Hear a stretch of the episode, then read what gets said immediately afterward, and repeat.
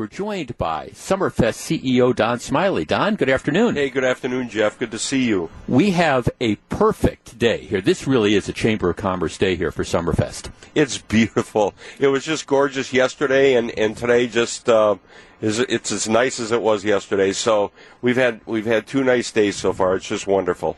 Um, last night, I, everybody I know that was down here last night completely and totally enjoyed the event. They said just a, a wonderful experience, and it must be nice to be back after just a couple years.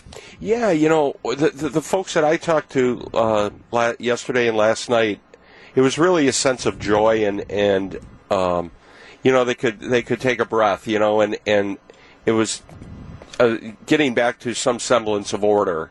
And you know, it, it's just it's amazing what music brings to people and what it means to the different things that it means to to people. And you know you mix that with food and beverage and beautiful weather and it and it all adds up to a good time. So you know given what everyone has been through over the past couple of years with covid um, you know, it was it was really refreshing. You know, we're still battling that a little bit too right. because you know bands can't uh, bands come down with COVID or whatever, and they cancel at the last minute. So, and that's not unique to Summerfest. Obviously, that's happening all over the world. Um, and so we're we're still dealing with some of that, but people uh, that have that showed up yesterday really feel comfortable and. Um, you know, again, some semblance of order getting back the way that it was. Don, let's talk about a couple things. I know we, we've discussed this before, but when when I, I, saw some of the TV stations interviewing people, there, there's still some folks who are, are, back with the traditional. Well, we remember when it was Thursday through Sunday, and, and, and we don't like the idea that they've gone to this this, this three day over three weekend thing. Let, just one more time. I mean, what, what was the thinking behind that? Well, we, you know, we looked at all, all of the data, and we had analytics that. Um, showed us as to when people were showing up here and spending money. And obviously people are more in the mood to go out on Thursday, Friday, and Saturday than they are on Monday, Tuesday, and Wednesday, so, or and Sunday actually. So we looked at we looked at uh, many different metrics to come up with that decision. we rolled it out last year, which really wasn't a fair right. indication as to you know if it works or not because we had to operate in September since COVID chased us all the way to September. So you know, we, we didn't really draw any conclusions from last year. So we will take the results from this year and we'll measure those results and analyze those results after the festival and see where we go with this. Um, you know, the initial uh, feedback and the has all been positive. It's really helpful for the staff here and the people at work here to have those breaks in between, and um, the initial results uh, as far as um, metrics go, have been positive. But we'll measure it all up at the end of the, at the end of the run and see where it takes us. Uh, which is always interesting. You know, Don, we talk about this uh, a lot. At your tenure, we, we, were just discussing it's going to be 20 years next year, next, right? Next, next. Thanks for that reminder. um, next year will be 20 years for me. So it's just it, it's just amazing. It was a blink of an eye. Well, and I know one of the things that you've been really has been a priority for you over those 20 years has been upgrading the infrastructure of the grounds. What are some of the things that you're proudest of? Well, I think just that. I mean, it's um, we've spent about 160 million dollars here on the grounds improving stages, restrooms. We built a children's park, uh, Northwestern Mutual Community Park. We've redone the amphitheater and spent $50 million. So we, um, we've really redone the park from north to south and everything in between. And we raised that money privately. That, that, that's not um, public money that, that went to those improvements. And of course, we couldn't do that without our sponsors. I mean, we are really sponsor driven, and we concentrate on that every year. And we we just hit it out of the park this year as far as renewing sponsors and bringing on new sponsors.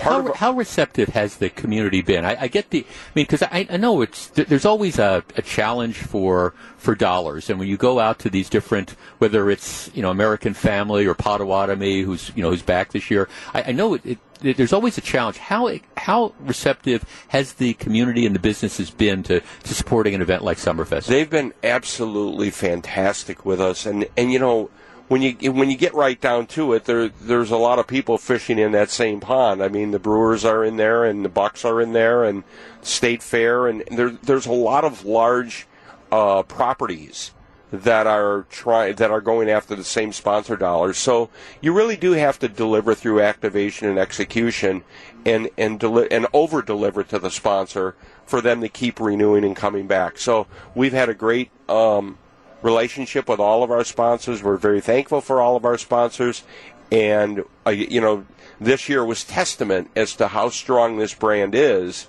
because of the sponsorship numbers that we were able to achieve. On the other hand, uh, group sales have been a little soft because we're not everyone's back in the office yet. Right. So the people that we used to call to buy group tickets, whether it's 100 tickets, 400 tickets, or 1,000 tickets, a lot of them aren't back in the office yet. So, and you will see that with different properties where they're struggling with, with group ticket sales. What do you think has been the success of the longevity of Summerfest? Um, if you look at lots of other music festivals over the years, they, they've come, they get hot for a couple years, and, and now they're gone. And Summerfest has continued to survive and thrive for, for 50 years. I think it's testament to the fans. I, I, I really do. I mean, this has been going on for generations now. This is the 54th edition of Summerfest. We're blessed to be operating on this beautiful property. It's 75 acres on the lakefront. I mean, I've traveled the United States. I've never seen a property like this.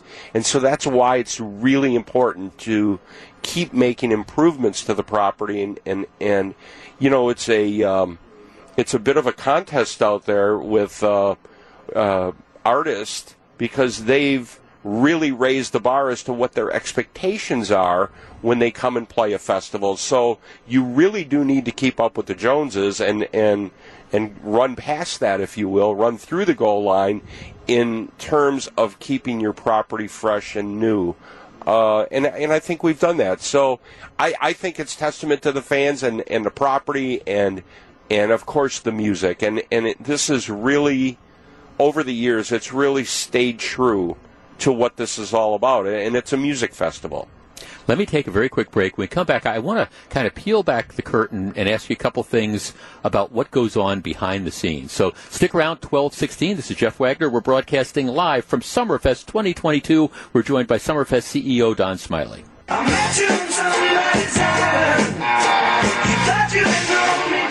Down at Summerfest, but this is, of course, the second day of Summerfest. We're joined by Summerfest CEO Don Smiley. Don, okay, I, I've, I've never asked you to kind of peel back the curtain and stuff, but to, to put on a festival like this with all the different bands, I, I know it, it's like a year in, in the planning. How does how does this whole thing start? Do you have a like a giant vac empty board and then have to figure out okay how are we going to fill these slots? Sure, it's the it's the concert behind the concert, if you will. Right. And um, Bob Babisch, who's Right. retiring after 46 years of uh, booking music for this festival, and his whole team, including Scott Ziel, the new entertainment director, following Bob.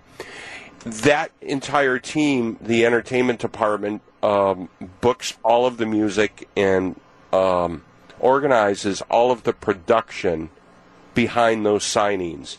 So you see these bands going on the stage and coming off the stage and, and so on. It really is a concert behind the concert because that, that takes a lot of orchestration Right. to, to, to handle that. And then you have all of the other working parts here that I, I spoke earlier about sponsors and the activation and execution of sponsorships and that's going on behind the scenes as well. So the logistics and the operational um, um, tendencies that an event of this nature has is, I mean, it's akin to any large event whether it's a Kentucky Derby or, or the Indianapolis 500. I mean, whenever you have that type of crowd coming in, um, there's certainly a lot of operational um, factors that that go into the planning of this. Not the least of which is security, and we put security right at the top of the list, and we take it very seriously. We have a great working relationship with the FBI, the Sheriff's Department, and of course the Milwaukee Police Department. So, um, yeah, there's a lot going on behind the scenes, and it takes all year to plan it. The um, you were talking about security. I what is the relationship that Summerfest has with, say, the city of Milwaukee now? I, I know there's been some issues over time about who should pay for security Sure. or whatever, and that's been pretty much worked out, as I understand. Sure, it has been worked out, and it, and it was worked out. Uh, last year was the first year. Uh, The, the the lease is somewhat vague as as to how that was addressed, and that was that's that's that's what has been discussed over the years. Uh, but last year we started paying for police coverage here on an a la carte basis. Right. So you need X amount of uniforms during the day, and you need X amount of uniforms at night. Whatever that number is, we we pay for it now, and it's it's the same type of deal that the Milwaukee Bucks have and the Milwaukee Brewers and and so on. So. Um, yeah, that that's just being passed through to us now. Yeah. Oh, I, I get the. I really do get the impression that you know whatever issues might have arisen over the in the past years, it pretty much worked out. I think everybody's starting to recognize what a wonderful civic event Summerfest is and how important it is for the overall community. It's great, Jeff. I mean, any city that I know of would would love to have an event like this. I mean, we contribute almost 150 million dollars each and every year to the local economy through direct and indirect spending. So when you look at that, I mean, that's almost a billion dollars um, in, a, in a short amount of time that we're uh, uh, creating here in southeastern Wisconsin. So it, it, it really is a treasure, and, and you really need to take care of treasures and and make sure that they grow grow responsibly and and take good care of it. And and that's what we that's what we try to do each and every morning when we get up. To, to that end, um, just like the last couple of years has been uh, a test for Summerfest or State Fair, it's also been a test for the ethnic festivals. For example, this year I know Festa Italiana is kind of pulled off the lakefront and they're going to do it uh, on their grounds on a more scaled back basis.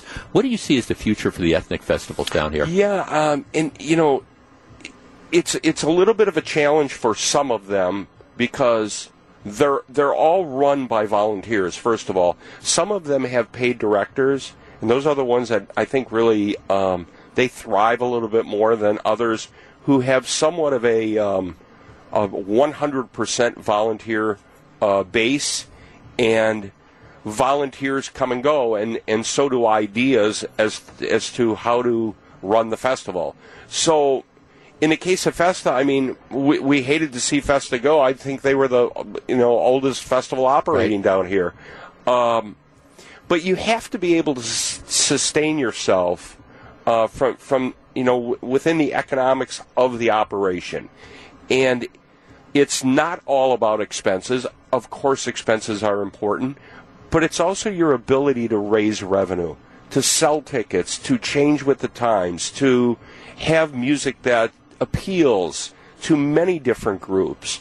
And I think the festivals that are successful really grasp that idea and run with it. Um, as far as Festa goes, I, I, I wish them all the best. I hope they're really successful over there, and I hope they come back across the street when when when things get turned ar- turned around a bit. You know, you, we talk about all the planning that goes in, but one of the things that just actually is always beyond your control is, is weather. And I understand you can have the, the, the greatest festival planned and the greatest entertainment, but if it pours rain on several key days or it's really, really hot or really, really cold, but it looks like you got a perfect weather. Well, so far, I mean, you know, we got a long way to go, but the first two days have been outstanding. Uh, but there's other things that come into play as well. You know, Justin Bieber got sick, and Right. and we had 22,000 seats sold for tonight's concert, and you know that's out the window right now. I mean, hopefully he'll reschedule, and we'll get a date later on in the year. Um, But as far as this festival goes, for this particular evening, it's only the second time in the history of the festival that that amphitheater will sit dark. Right. So, I mean, there's other things that come into play outside of weather, but weather is certainly a big important one. Well, you also make an interesting point because the, the Summerfest grounds, in addition to the ethnic festivals and, of course, the, the festival itself, you had Josh Groban here before Summerfest started. That amphitheater is really being used throughout the spring and summer and fall to bring concerts outside of Summerfest per se. We were able to do that because we invested the money to improve the amphitheater, which was $51 million and change, uh, again, privately raised. And we have a relationship with Frank Productions, which is co-owned by Live Nation. So it was it was the fact that we did improve that amphitheater that is bringing those shows to us. Because if we didn't improve the amphitheater, we wouldn't be able to book that amphitheater the way we are right now. Don Smiley, Summerfest CEO. This is always a, a great pleasure, and you, you've announced that you're stepping back, but not not till after next year's festival, right? After yeah, I'm gonna I'm gonna give it one more and, and call it twenty, and then we'll see what happens after that. Thanks for joining me, my friend. I appreciate it. Thanks a lot, Jeff.